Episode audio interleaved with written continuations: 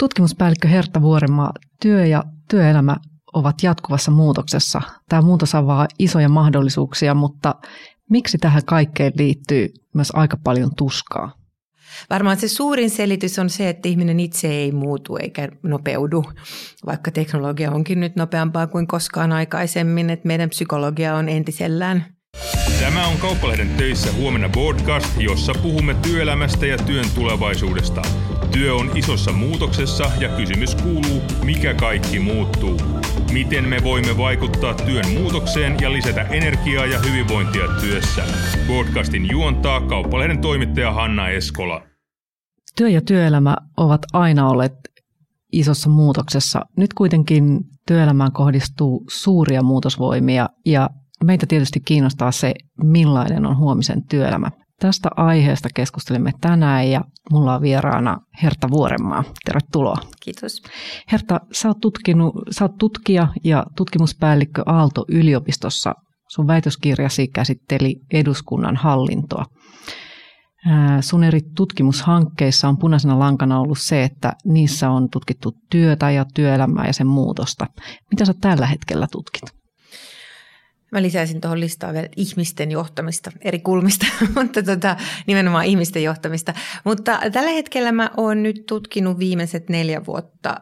Meillä on ollut Suomen Akatemian rahoittama suuri hanke, jossa siis tietenkään koskaanhan mä en tee mitään yksin, että tätä meidän työtä leimaa se, että me ollaan niin hyviä kuin meidän tiimi on.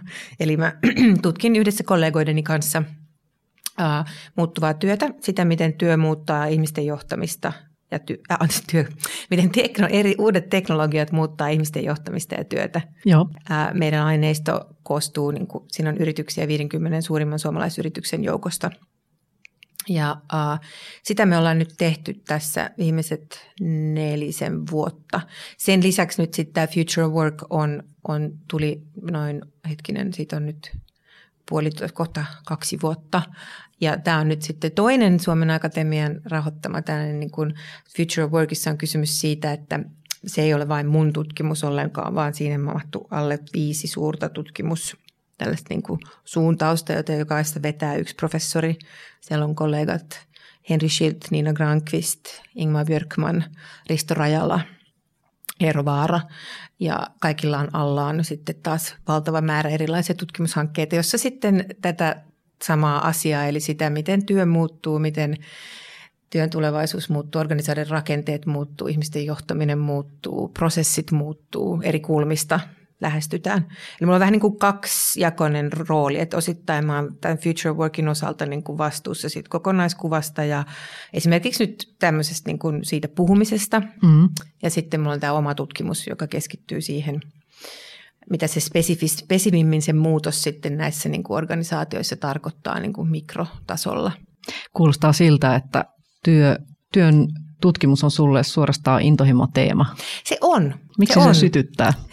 No, se, mä koen sen ihan valtavan tärkeänä niin kuin meidän niin kuin yhteisen tulevaisuuden kulmasta. Mä koen sen niin kuin, tutkijana se on sillä lailla niin kuin mulle jotenkin jonkinlainen kotiinpaluu. Mulla on yhteiskuntatieteilijän tausta – ja nyt tässä mä koen, että yhdistyy se, niin kuin se on hirveän merkityksellistä tulevaisuuden yhteiskuntien kannalta, että minkälaista työelämää me nyt rakennetaan ja että me tehtäisiin se kaikki yhdessä kollektiivisesti. Tämä World Economic Forumin toivomus siitä, että tämä muutos tapahtuisi yhtä aikaa yhteiskunta, organisaatio, yksilötasolla. Ei niin, että se olisi y- kenenkään vastuulla yksin.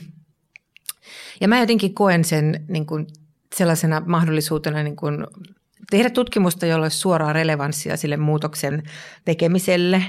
Ja että meidän niin kuin, tutkijoilla on tässä kohtaa sen niin kuin vastuu kertoa kaikki, mitä me voidaan siitä, mitä me nähdään niin kuin sen muutoksen mahdollisuuksista ja vaikeuksista. Ja, ja jotenkin se tuntuu, kun tutkimus usein saattaa olla vähän sellaista se tuntuu ehkä vähän kaukaiselta, että miten tämä liittyy mihinkään. Joku tutkimuspaperi Joo. saattaa niin kuin käytännön tekijän kulmasta olla semmoinen, että mitä täällä mikroskooppisella. Niin nyt tässä me käsitellään koko ajan sellaisia teemoja, että kun menee puhumaan yrityksiin tai kouluttamaan, niin ihmiset saa kiinni. Se muutos on niiden kaikkien arjessa. Ja ne kokee sen niin kuin sitten ehkä hyödyllisenä ajatella sitä jotenkin tiettyjen raamien kautta. Sä saat paremmin kiinni siitä, että mitä se muutos nyt sitten on. Koska se paljouden ja nopeuden kokemus on kyllä läsnä niin kuin kaikilla, kaikissa työpaikoissa, kaikissa organisaatioissa Joo. tavalla tai toisella. Joo, Joo sä Herta puhut paljon siitä, että, että meidän yhteiskunnassa eletään keskellä isoa muutosta, jota olet nimittänyt työn neljänneksi vallankumoukseksi. Tämä on tosi kiinnostavaa, mutta ihan ekaksi niin laita meidät vähän kartalle siitä, että mitkä on ollut nämä aikaisemmat, ensimmäinen, toinen ja kolmas vallankumous.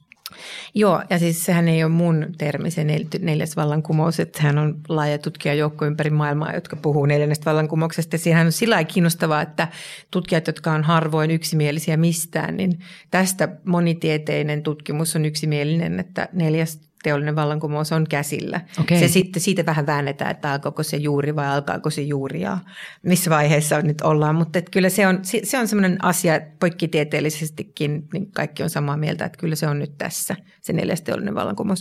Mutta nämä aikaisemmat, no niitähän voi sitten eri tavoin. Kysymys on siitä, että työvälineet on muuttuneet, työn tekemisen tavat on muuttuneet. Että ensimmäinen teollinen vallankumous voi ajatella, että se toi niin kuin semmoisen järjestäytyneemmän palkkatyön, mekanisaation ja toinen teollisuus, teollinen vallankumous, niin sehän on taas sitten niin kuin sanotaan, että se on modernin johtamisajattelun syntyminen on tapahtunut silloin, eli tämä Taylorismi, keppi ja porkkana, tehokkuusajattelu.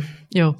Ja kolmas teollinen vallankumous on sitten ensimmäiset tietokoneet, eli niin kuin ensimmäiset tällaiset niin kuin lähellä tätä neljättä niin kuin monimutkaisemmat teknologiat, mutta se mikä näitä yhdistää näitä, näitä teollisia vallankumouksia tietysti on se, että niissä on työvälineet ja työn tekemisen tavat muuttuneet, on tullut uudenlaista teknologiaa, uudenlaisia, uudenlaisia koneita, jotka on sitten niin kuin määrittäneet sitä, miten työtä on ajateltu uusiksi ja työn tekemisen tapoja ja nyt tietysti sitten johtamista. Joo.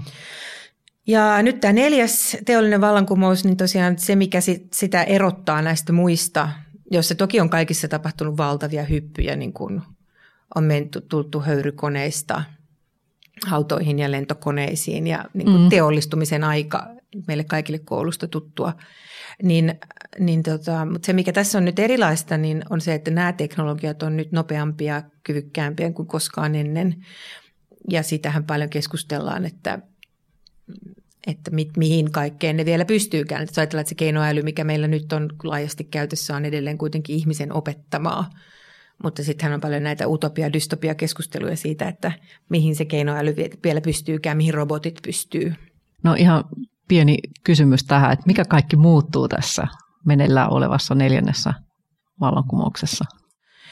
Mä luulen, että jos ajatellaan työelämää, niin varmaankin semmoinen niin kuin realismia on sanoa, että semmoisen paluuta siihen, miltä työelämä on näyttänyt, niin ei ole – vaikea nähdä, että palattaisiin siihen, että me oltaisiin kahdeksasta neljään työpaikalla töissä ja ihmisillä olisi vuosikymmeniä kestäviä työsuhteita. Toki tietysti voi kysyä, että onko sellaista enää pitkään aikaa ollut muutenkaan, että tämä työn muutoshan ei ole sillä niin kuin eilen tapahtunut, että tämähän on ollut tulollaan nyt jo pitkän aikaa. Ja Juuri näin. Tästä on Suomessa suomalaisetkin tutkijat on kirjoittanut – Rapautuvan työn yhteiskunta on yksi kirja, jossa puhutaan siitä, että Suomessa paljon puhutaan, että meillä on nämä pitkät työurat, mutta itse asiassa meillä on jo pitkään ollut paljon hyvin erilaisia työsuhteita ja freelancereita ja pätkätyöläisiä. Se, niin kuin, se muutos, työ on valtava yhteiskunnallinen instituutio ja se instituutiot muuttuu hitaasti ja ne on vaikeita meille, kun ne muuttuu.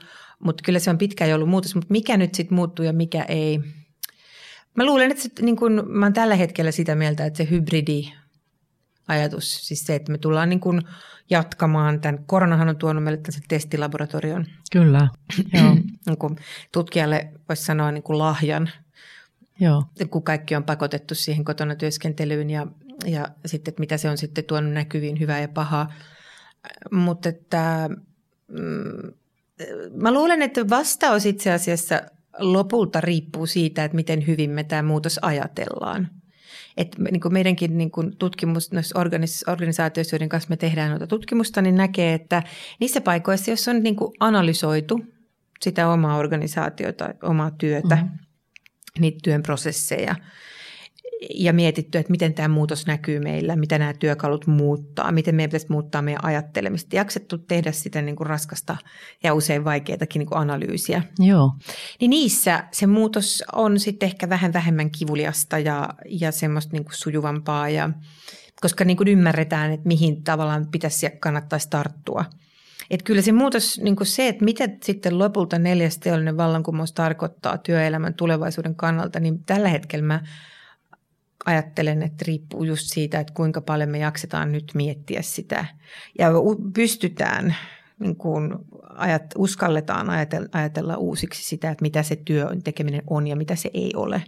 Joo. Ja ehkä myöskin opitaan historiasta, katsotaan vaikka Yhdysvaltoihin, jossa asiat on niin kuin jonkin verran pitemmällä ja osa työpaikoista on jo kadonnut ja niin kuin yhdysvaltalainen työelämä on, on joku on joskus murjassu, että siellä kapitalismi on aina 50 vuotta meitä edellä. No, en nyt ehkä sitä tieteellisenä väittämänä tässä nostaisi, mutta sanotaan näin, että ö, olisi varmaan niin kuin tosi järkevää miettiä tätä muutosta myös sitä kautta, että mitä aikaisemmin on niissä teollisissa vallankumouksissa on tapahtunut ja mikä nyt kannattaisi. Ja sitten sen kaiken mietinnän keskiössä pitäisi olla niin kuin sellainen kestävyyden ajatus. Joo. Koska meillä ei ole niin kuin yhteiskuntina eikä organisaationa varaa siihen, että kaikki uupuu. Ja yksi asia, mikä tässä on nyt jo todettu, on se, että ne vanhat työn mittaamisen tavat, ajat ja paikalla olemiset ja sellaiset, niin kuin, että töissä oleminen on sitä työtä mm. yhdistettynä sitten näihin uusiin työkaluihin jatkuvaan päällä olemiseen ja muuhun, niin nehän on nyt jo tuoneet aika paljon uupumusta. Joo, ja tosiaan monet ihmiset kokee tämän muutoksen ahdistavana asiana tai jonain sellaisena, joka aiheuttaa ehkä tästä voimattomuuden tunnetta. Mutta toisaalta joillekin se on tervetullut mahdollisuus. Miten sä itse ajatteletko tätä muutosta tällaisena tunneasiana ja miksi ylipäänsä tämä aiheuttaa näin paljon tästä tunnepuolta? No muutos on varsinkin, siis muutosorganisaatioissa, muutos ihmiselle, se on ilman muuta just se on suuri tunneasia. Et, että tota, Mm, se täytyy niin kuin johtajana kyllä ymmärtää heti ensi alkuun. Että just, just niin kuin sanoit, että ihmiset reagoivat hyvin eri tavalla muutokseen ja jos ajatellaan vaikka uusia teknologioita, jotain niinkin yksinkertaista kuin vaikka tabletti. Joo. Ja sitten, että osa työstä siirtyy sinne tablettiin ja sun ei tarvikaan mennä työpaikalle tekemään sitä asiaa. Sä voit tehdä sen siitä tabletista sun autosta, niin se on asia, joka herättää yhdessä ihmisessä valtavasti riemua, helpottaa sen elämää ja se istuu tarhan parkkipaikalle ja naputtelee sen asian ja kokee niin kuin madaltuneita stressitasoja. Ja sitten taas toiselle ihmiselle se on valtava niin kuin tuska ja häpeän kohta, kun se ei koskaan avannutkaan tablettia elämässään, eikä kukaan ole tullut kysyneeksi siltä, onko se koskaan avannut tablettia. Joo. Ja, että jossain kohtaa me vitsailtiin tutkimusryhmässä, että tämä niin kuin murros, siitä on nyt jo vuosi pari aikaa, mutta tämä murros niin kiteytyy siihen tabletin johtamiseen, että miten hyvin se tunne suhteessa siihen tablettiin on johdettu. Et, eli että siis tiedetäänkö lähtötasolla, että mitä meidän henkilöstö osaa, mitä ne ei osaa. Ja nyt kun me tuodaan niille uusia työkaluja, niin äh, ketkä on ne, jotka lähtee viemään sitä ja ehkä innostaa muitakin mukaan. Ja keitä pitäisi vähän auttaa ja miten se tehdään niin kuin häpeättömästi. Mm. Että tota, kyllä se semmoinen niin kuin ja tässä pitäisi just tuntea ne omat ihmiset ja niiden työt hyvin. Että mitä ne meidän ihmiset tekee ja millaisia ihmisiä ne on. Mutta kyllä jos sä niin laitat Google Scholariin, että emotions and new technology, niin kyllä löytyy tutkimusta. niin kuin, mutta muutos varmaankin niin kuin se semmoinen juurisyy sille, että miksi muutos herättää niin paljon tunteita, oli se sitten teknologian tuoma muutos tai joku muu muutos, niin sehän on epävarma mm. asia. Sähän et tiedä, että tulee muutos, niin sä et ole varma siitä, että mihin se johtaa. Ja organisaatioissa hirveän tyypillisesti saa ihmiset just kyseenalaistamaan ja miettimään, että no miten tämä vaikuttaa mun työhön. Mm. Ja voiko mä olla kohta työtön? Mm. Ja mitä jos ne saa tietää, että mä en osaa, ole vieläkään oikein oppinut käyttämään Exceliä. Mm. Että mä vähän fuskaan. Ja siis sellainen, niin että se muutoshan se tuo niin semmoisen, että okei, nyt voi tapahtua jotain ja se saa sut kyseenalaistamaan ehkä itseäsi. Sitten jollekin se on nimenomaan niin päinvastoin ihanaa mm. uutta. Mulla onkin Kyllä. ollut tylsää. Että ehkä semmoinen niin just, tässähän on niin kuin just se ihmisten johtamisen yksi keskeisimpiä dilemmoja, että yhden stressitasojen nousu on toisen niin kuin onnen lähde. Ja sen niin kuin tavallaan sitten tasa, tasa, tasaisen tilanteen löytäminen, jossa sä voit niin kuin pitää huolta siitä, että kaikki kokee pääsevänsä mukaan ja kaikkia niin kuin autetaan, fasilitoidaan, tuetaan, valtaistetaan, niin se on, se on vaikeaa. Sitä vaikeampaa tietysti, jos verrataan sitten, että onko sulla sadan ihmisen firma mm-hmm. Helsingissä, jossa kaikki tekee aika samanlaista työtä, vai onko sulla 20 000 ihmistä ympäri maailmaa, jotka koskaan näe toisiaan. Niin me voidaan kaikki nähdä, että siinä ne johtajan haasteet on aika eri, erilaiset. Että Sä Herta paljon siis tutkimustyön lisäksi niin puhut erilaisissa tilaisuuksissa ja monesti, monesti kun puhut näistä aiheista, niin oot, oot tota, puhunut myöskin inkluusiosta. Joo. Miksi äh, inkluusio ja, ja muutoksessa onnistuminen monesti kulkee käsi kädessä? Mä sanoisin, että se on niinku ihan semmoinen keskeinen tapa ajatella sitä muutosta on nimenomaan se, mitä tuossa äskenkin kuvasin, että kuinka ihmiset pääsee tähän mukaan. Joo. Et se on se niin kuin make or break mun tämänhetkisen näköalan pohjalta, mitä mä katson noita yrityksiä, joita me tunnetaan paremmin. Että ne, ne, ne, missä on mietitty nimenomaan, että jos haluat, jos haluat, että ihmiset sitoutuu siihen muutokseen ja sitoutuu niihin eri tapoihin tehdä ja sitoutuu siihen sellaiseen teidän, mitä te nyt sitten teettekään, mm. niin sun täytyy pohtia sitä, että miten hyvin ne pääsee mukaan. Et, ja sitten tässä, kun puhutaan teknologioista, niin puhutaan just siitä, että mitä ne osaa onko se niille niin kuin helpotus, että sä tuot niille tabletit vai onko niin, että osa ei ole koskaan avannut älylaitteita ja miten sitä lähestytään. Ja, ja sitten niin kuin, ehkä just se, että se, se on nimenomaan just se, että sä, sä, se on niin kuin se tunne siitä, että mä oon mukana, mä oon hyväksytty ja mun taidot otetaan huomioon, mut nähdään. Niin sillä on valtava vaikutus työhyvinvoinnin, työhön sitoutumisen, kaikenlaisten niin kuin positiivisten työhön liittyvien tunteiden kannalta. Joten niin kuin, se on tavallaan aika helppo tapa luoda niin kuin hyvin, voi, hyvin paremmin voivaa henkilöstöä, että sä kiinnität siihen huomiota. Sitten taas, jos sä et kiinnitä siihen huomiota, niin sä luot vaan to, mitä suurimmalla todennäköisyydellä niin kuin enemmän melua, ahdistusta, paljouden kokemusta. Ja sitten sä meilläkin yhdessä haastattelussa – keskijohdon edustaja puuskahti, että niin, että meillä henkilöstö just vasta oppi käyttämään Outlookia ja Exceliä mm. kunnolla. Mm. Ja nyt me ladataan niille koko ajan uutta eteen ja sanotaan, että tästä, tästä, tästä, nyt mennään näin, nyt mennään näin. Niin, niin se on sitten usein semmoinen niin kuin, helposti ehkä meillä käy kaikille niin, että kun sä oot itse miettinyt jotain asiaa pitkään, vaikka johtajana ajatellut, että meille tulee tällaisia työkaluja, niin sitten sä oot jo sisällä siinä – Mm. Ja sä unohdat sen, että muille nämä on uusia asioita.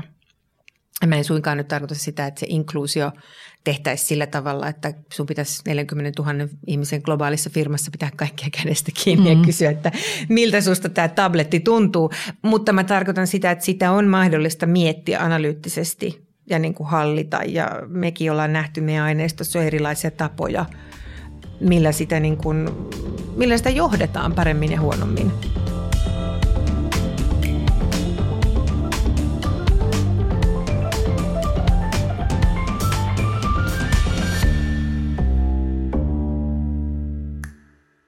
Puhutaan hetki myös tästä koronaviruksen mm-hmm, työelämälle aiheuttamasta mullistuksesta. Eli tänä vuonna iso osa työyhteisöstä joutui miettimään ihan tosi perustavalla tavalla tekemisensä uusiksi.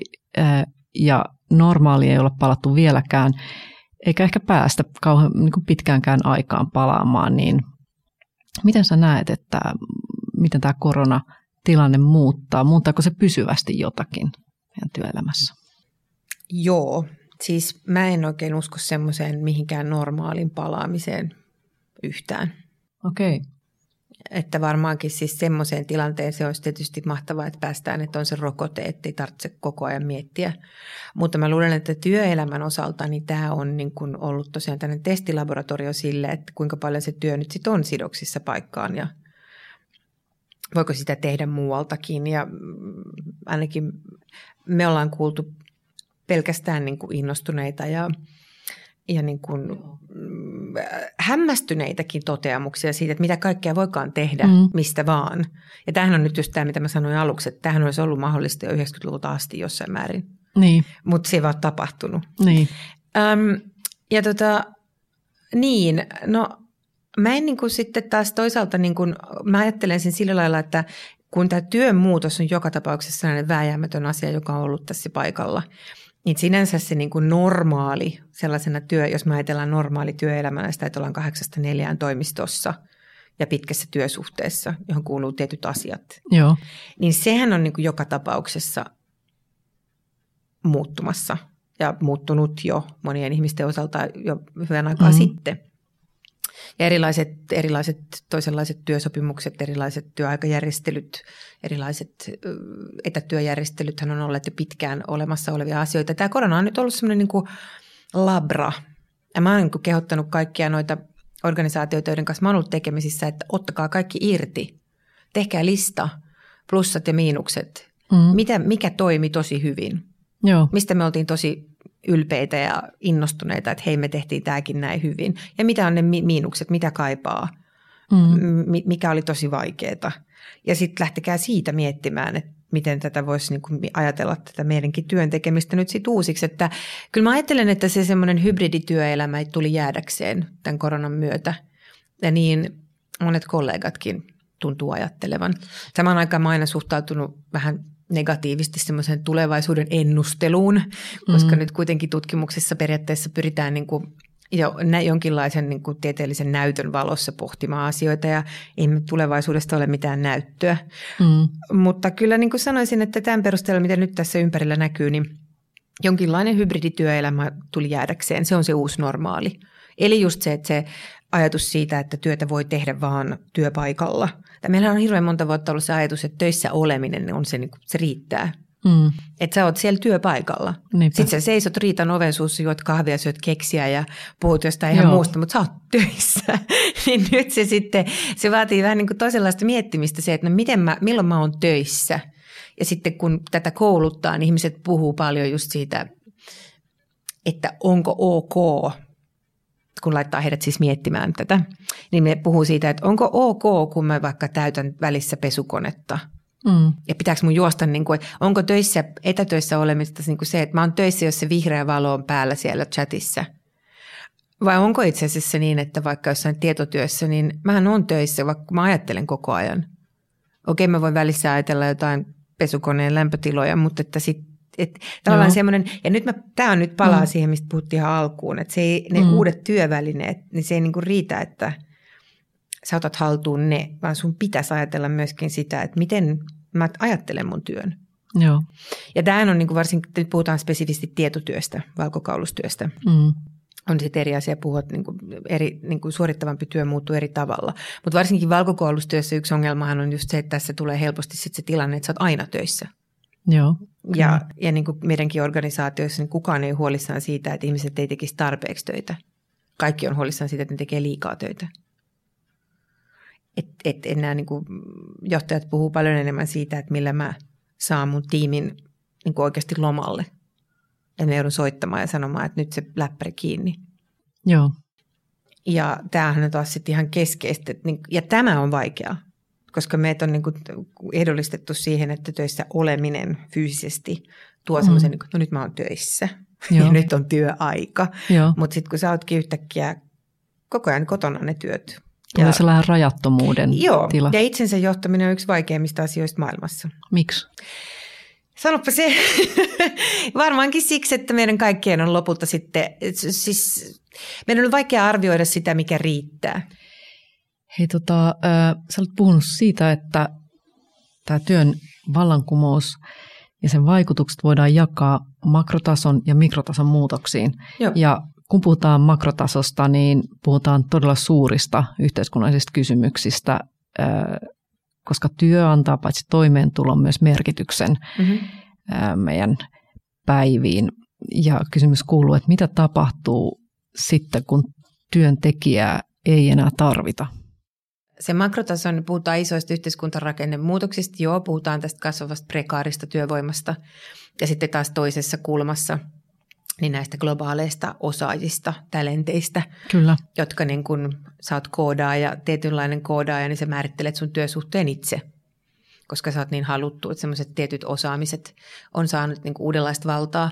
Ja toisessa päässä tosiaan nämä ihmiset, joiden, niin kuin, joilla ei ole enää mitään työtä, mihin mennä, työ, niin kun semmoinen suorittavampi työ on siirtynyt nyt vaikka sitten roboteille tai mm, tehtaat on menneet kiinni ja jopa niin kuin pikaruokaravintolassakin on jo AI-kiska. Mm. Amerikkahan on tästä niin kuin, tosiaan hyvä laboratorio. Siellä ollaan pidemmällä tässä ja, ja, ja siellähän ollaan niin kuin, siellä on nyt monella tapaa muutenkin menossa valtava murros, mutta tämä on yksi asia, joka siellä on niin kuin, joka sä niin kuin näet semmoisena niin kuin, ja pelottavana tai sanotaan nyt niin kuin ainakin varoittavana esimerkkinä, että mitä tapahtuu just kun se suurin ongelma sielläkään ei käsittääkseni ole ollut vielä se, että ihmiset olisi niin kuin kadulla siksi, että niillä ei ole rahaa, että, vaan se suurin ongelma on se, että heille puuttuu se merkitys ja identiteetti ja se yhteiskuntaan kuuluminen.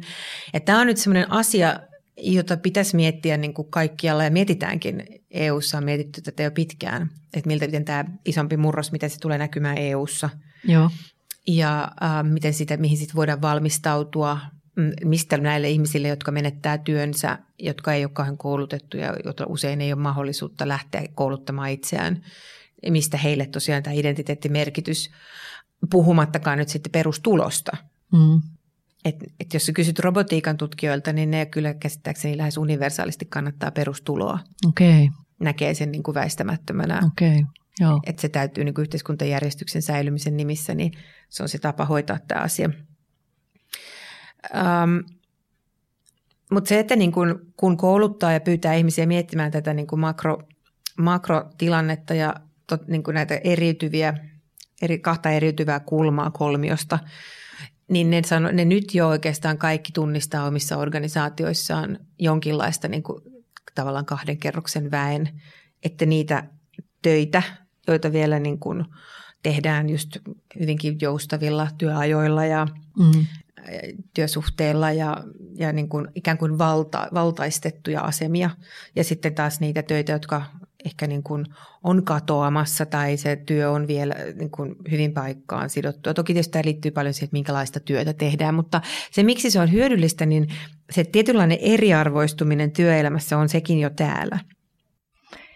Oletko sä itse muuten optimisti vai pessimisti niin kuin tämän muutoksen suhteen? Öö, mä käyn kouluttaessa aina käytän tätä vanha kunnon, jos muistat globalisaatiokeskustelun 2000-luvun alusta. Silloinhan oli tätä, niin kuin, että riemupositivistit Kyllä. oli sitä mieltä, että maailmasta tulee kylä, kaikki juo kokista ja puhuu englantia. Ja, ja sitten taas siellä toisessa päässä niin sellaiset tutkijat kuin vaikka John Gray London School of Economicsista, kuuluisa kirja The False Dawn, maailma ajautuu sotatilaan, jossa vallan ja vaurauden saarekkeita ja kaikkialla muualla vaan niin kuin taistellaan toimeentulosta. Ja sitten keskellä aika paljon tutkimusta, jossa todetaan, että vaikka Aikenberry taisi olla Harvardissa silloin, että, että, että, että vaikka kansallisvaltio puolustaa paikkaansa, hakee uusia rooleja ja adaptoituu. Että ei käy niin, että niin positiivis- tässä positiivisessa kuvassa, että kaikki kansallisvaltiot katoaa, mm. ää, tulee pelkkä onnella tai kansallisvaltiot katoaa ja tulee pelkkää niin kuin, taistelua, vaan että se on niin kuin, muutosprosessi, joka tapahtuu hitaasti ja se vähän niin kuin riippuu siitä, että miten hyvin kansallisvaltiot nyt vaikka löytää niitä uusia rooleja siinä. Ja mä en usko nyt samaan tapaan tämän työn muutoksen osalta, että mä en usko siihen niin kuin utopiaan, että tähän ajatukseen, niin kuin, jota jotkut konsultit, jos esimerkiksi tykkää, että me ei niin kuin enää tehdä mitään tylsää, kaikki mm. vaan toteuttaa itseään, jos me nyt vedetään vähän mutkia suoriksi. Ja sitten toisessa päässä just tämä niin kuin kasvava prekariaatti ja että ei, et kohta ollaan siinä tilanteessa, että ei ole mitään töitä tai on hyvin vähän töitä jäljellä. Ja mä itse ajattelen niin, että, että tässä olisi nyt se hetki tarttua tähän, niin kuin, että se on adaptoitumisprosessi. Se on niin kuin, siitä tulee just niin hyvää tai huonoa kuin miten me sitä tehdään. Eli sä näet tässä niin kuin isoja mahdollisuuksia. Joo, joo, mä näkisin tässä nyt, mutta se vaatii kyllä niin kuin, se vaatii paljon niin kuin ajattelemista, se vaatii paljon niin kuin ajattelun kääntämistä ja se vaatii paljon semmoista niin kuin – että meillä on kuitenkin niin kuin taipumus aina olla sillä, että no höpö höpö, että näin tämä on aina ollut ja ei tämä voi olla mitenkään muuten. Mutta mä luulen, että korona on nyt aika hyvin näyttänyt meille sen, että asiat voi heittää ihan katolleen aika nopeasti ja se vaatii uudelleen ajattelua. No nyt me ollaan ajateltu sekin jo uudestaan, niin me voitaisiin jatkaa tästä. Mm. Ja jatkaa tästä nimenomaan sillä ajatuksella, että mikä on niin kuin kestävää meidän kaikkien kannalta. Hei, suuri kiitos Herta Vuorenmaa sun kommenteista. Mulla on tähän loppuun Yksi pieni kysymys vielä. Tämä menee näin, että jos sä saisit valita yhden asian, joka työelämässä muuttuisi tänä päivänä, niin mikä se olisi? Mä haluaisin sellaista niin kuin kollektiivisempaa ajattelua ja tekemistä. Sitä onkin jo paljon kyllä, se on positiivista. Mä haluaisin enemmän sitä sellaista, ja nyt mä tosiaan painotan, että mä en tarkoita sosialismia enkä kommunismia enkä mitään näitä asioita, mihin kollektiivista ajattelua usein liitetään, vaan mä tarkoitan semmoista niin kuin yhdessä tekemisen ajatusta, siitä niin kuin kestävämmän työelämän yhdessä luomisen ajatusta – jossa niin kuin vastuu ei ole yksilöllä, eikä organisaatiolla, eikä yhteiskunnalla, vaan kaikilla niillä yhtä aikaa. Ja me kaikki jotenkin mietittäisiin sitä, että mä niin kuin, äh, me kaikki mietittäisiin sitä, että miten me voidaan niin kuin tiiminä tehdä yhdessä paremmin, miten mä tuen mun kollegaa, että se sellainen niin kuin yksilötyöelämäajattelu vähenisi ja me paljon enemmän ajateltaisiin sitä, että meidän pitäisi yhdessä miettiä eteenpäin, että tämä työelämä tulee, muuttuu jo vauhdilla ja tulee muuttumaan vielä entisestään. Että miten me voitaisiin luoda semmoinen kestävämpi tapa, parempi niin kuin tulevaisuuden työelämä, joka olisi niin kuin kaikkien kannalta parempi, ei vaan niin kuin tiettyjen ryhmien. Joo. Sellainen kollektiivisempi, kestävän työelämän hyvinvoinnin ajattelu, semmoista mä toivoisin.